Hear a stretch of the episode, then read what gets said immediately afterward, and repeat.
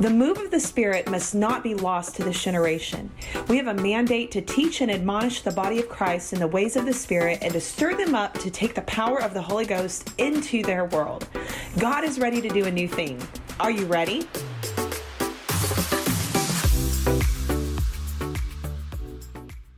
I mentioned it earlier today that the Lord gave me some things concerning this meeting. Um, direction and and uh, things that were to take place in this meeting, that um, some things happened this morning, other things are going to take place tonight.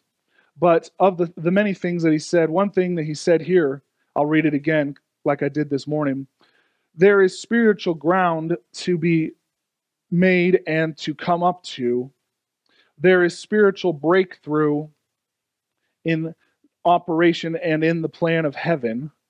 There is spiritual increase to come, and there's spiritual change. People shall never be the same. Hallelujah. And then also along with that, he said, things that you could not do or accomplish in and of yourself will be done by the Spirit suddenly and quickly, for time is short. Can you say amen? You know, because of the seriousness of the times and because of the shortness of the times, the Lord has to do things suddenly and quickly in these last days. Um, where there has been a pace, a slower pace in life and in ministry sometimes and, and in our walk with the Lord sometimes, now that pace is being rapidly increased because of what is going on. It has to be increased. It has to be, because there's no more time to waste. And there's an urgency in the Spirit. There's such an urgency in the Spirit for us to get into our place, because things are going to be done quickly in these last days. Do you sense that yourself? Yeah. If you're sensitive to the Spirit of God, every single believer can and will recognize that. Will recognize that. Should recognize that. Hallelujah. Time is so very short. Something that the Lord dealt with me about last year was that he was coming very, very soon. And we always have, we've heard these things and we've known these things and we've been taught or preached, have these things have been preached to us. But oftentimes, because we've heard it so much and we haven't seen it, we just kind of disregard it or don't think about it and don't uh, meditate on it like we should. But there is such an urgency in the Spirit. Jesus is coming very soon, and we need to keep that at the forefront of our mind and our heart. We need to keep reminding ourselves of that. We need to keep um, thinking about that and preparing ourselves for that. Be ready for that, the coming of the Lord Jesus Christ, for he's coming very, very soon. I want to get into some things tonight. Um, I want to continue on in what we've been talking about, but add some more to it, if that's all right with you guys. Something that the Lord um, brought up to me in between the morning meeting and this meeting is found in John chapter eleven. I want you guys to turn there with me tonight. John chapter eleven. We want to look at something specifically.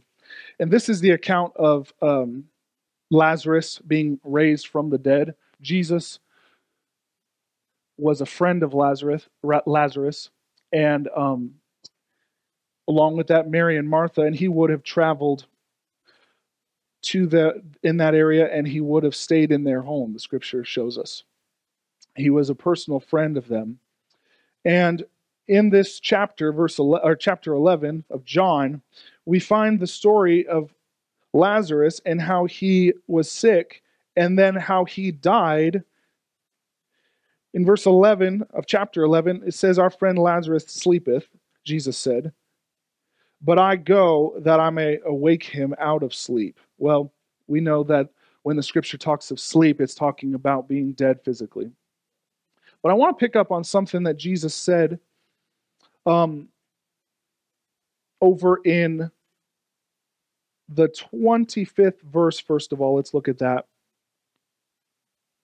Jesus said unto her, being uh, Martha, I am the resurrection and the life. And he that believeth in me, though he were dead, yet shall he live. And whatsoever, or whosoever liveth and believeth in me shall never die. And he said, do you believe this, or believest thou this? She said, yea, Lord, I believe. Thou art the Christ, the Son of God. But do you notice what she said there in verse twenty-seven? She said, Lord, I believe. Hallelujah. That's all that the Lord is looking for from us.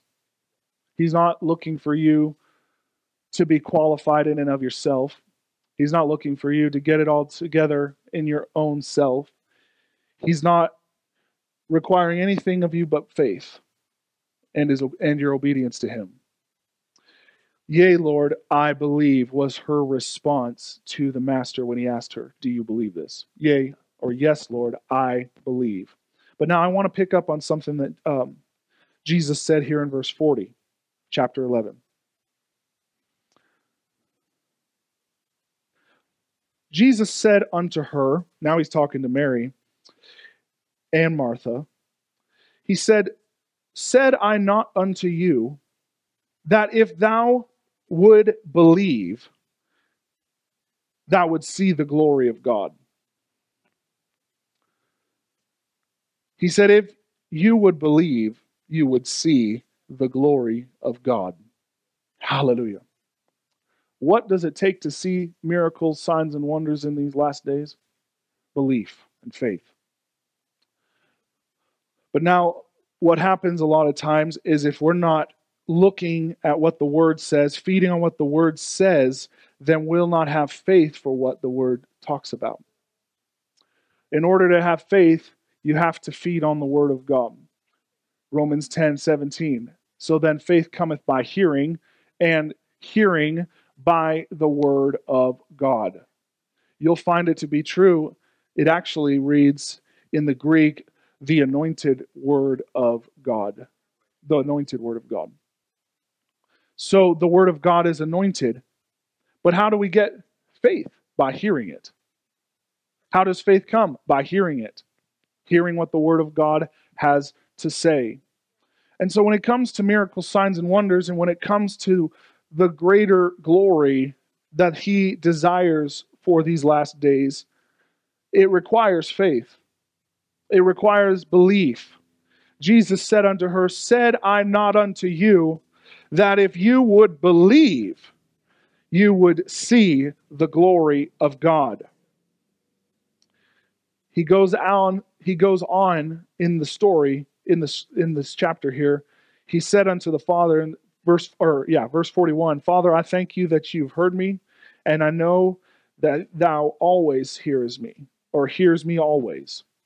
But because of the people which stand by, I said, that they may believe that you have sent me. And verse forty-three said, and when he had spoken this, he cried and said with a loud voice, Lazarus, come forth. And you know the story. In verse forty-four it says, he that was dead came forth, bound hand and foot with grave cloths, and his face was bound about with a napkin, and Jesus said unto them, loose him and let him go. Hallelujah. So that day there was a notable miracle done. The working of miracles was an operation. Jesus spoke the word and called Lazarus' spirit back from the realm of the spirit. The body dies, the spirit lives on. But he called his spirit back into his body. And he said, Lazarus, come forth. And he rose from the dead. But I love what Jesus said here. He said, didn't I say to you that if you would believe, you would see the glory of God? If you would believe, you would see the glory of God. Hallelujah. This is something I want to get into a little bit, and then we're going to get into some other things. And God willing, we're going to touch everything that, uh, that that needs to be touched on. There's different things the Lord wanted me to speak on and teach on. But one thing I wanted to bring up to you is that in order to enter into the working of miracles and to see these operations take place in these last days, we're going to have to get in faith about these things. The body of Christ is going to have to get in faith and stir these things up again. Like I said earlier, people sometimes ask the question, why is it that we don't see these things like they had in the Bible days? Why is it that these things don't happen if it's God's will? It's because it has not been taught on like it should be. It's not been preached on like it should be. And people have not been praying for these things like they should be. And as a result, things that are the will of God, the perfect will of God, can wane. It can wane. It can wane. It is not the will of heaven that these things wane, but because of people getting off or getting into the flesh or not being yielded and obedient to the head of the church, these things can wane. But in order to get them back, we have to teach the word again. And we have to stir these things up again. And they can come right back because the Lord is the same. Jesus said, I'm the same yesterday, today, and forever. Hebrews thirteen. Jesus Christ, the same. Well, if he was working miracles back in his ministry two thousand years ago, and if he's the same, then those same miracles that were done in his ministry belong to the church today and can be done in the earth today. We can see these things today. In these last days, we should see these things. Can you say amen? Glory be to God. But like I said, it's going to take us getting into faith. But now you can't have faith for something that you don't know about. And you can't have faith for something that you're not uh, familiar with, or something that you're ignorant of. No, the cure for ignorance and the cure for unbelief is to get into the Word and feed on what the Word says. And we're going to get back into teaching some of these things. The Lord wants his church to be prepared for miracles, signs, and wonders in these last days. Can you say amen? I want us to go back to First Corinthians chapter twelve.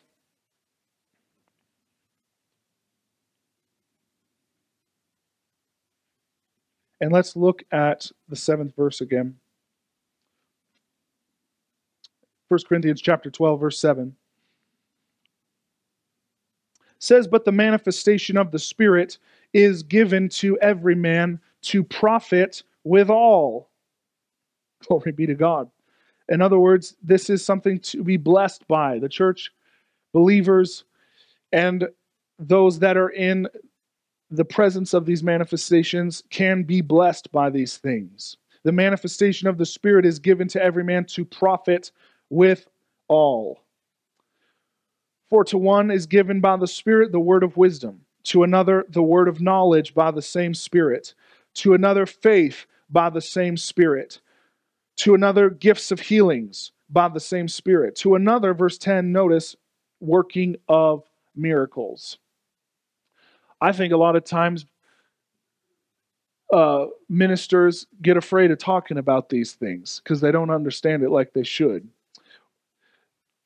They look at miracles and signs and wonders and healings. They, they, they look at that and treat that as if it was something that just took place in the Bible, but it's passed away. But I'm here to tell you, by direction of the Lord Jesus Christ, that it is not passed away. And it's for us today. And if we'll believe, we'll see the glory of God. If we'll believe, we'll see the glory of God. Hallelujah.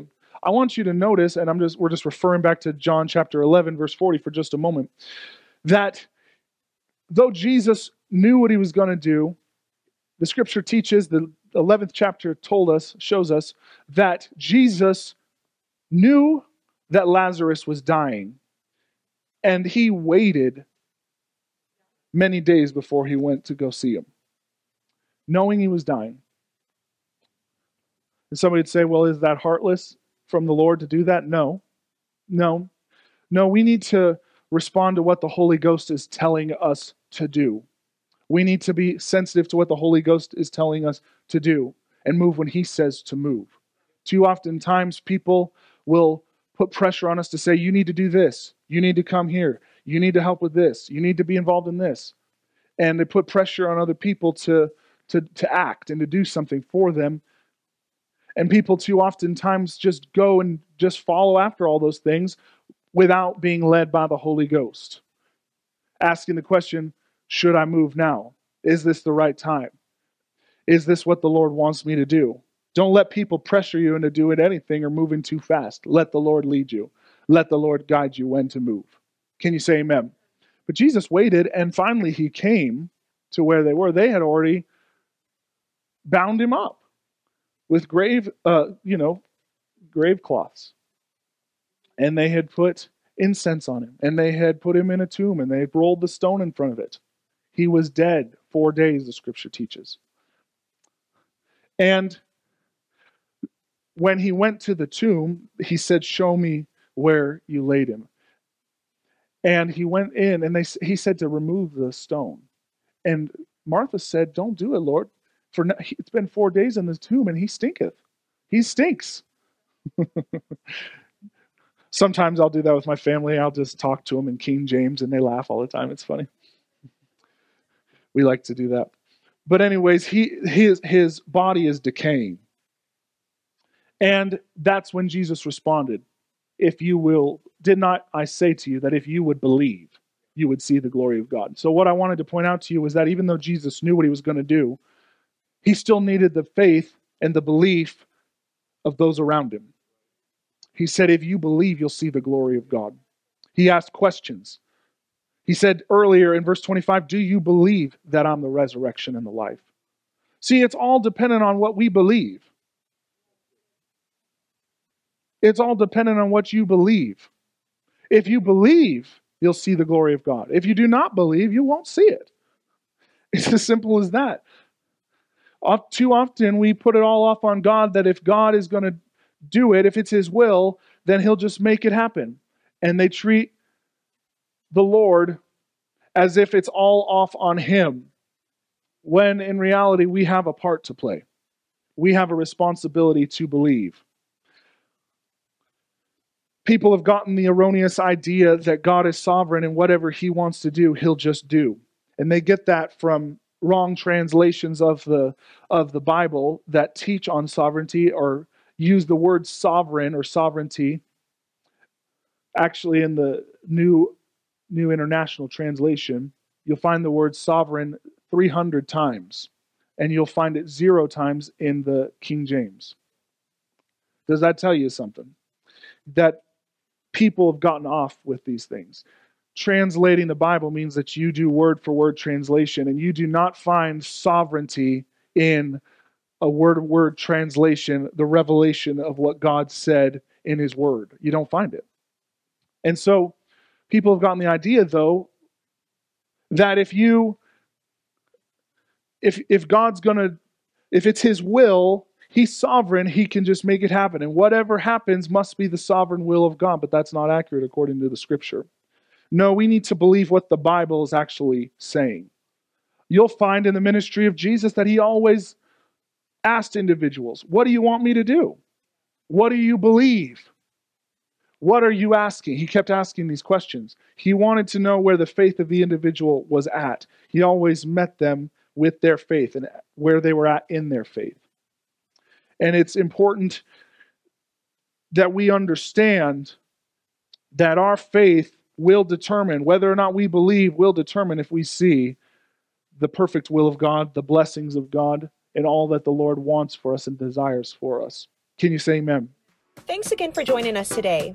If you would like to partner with Stephen Overbaugh Ministries, you can visit our website at stephen overbaugh dot com, or you can follow us on all of our social media platforms, where we continue to teach and admonish the body of Christ in the ways of the Spirit and stir them up to take the power of the Holy Ghost into their world.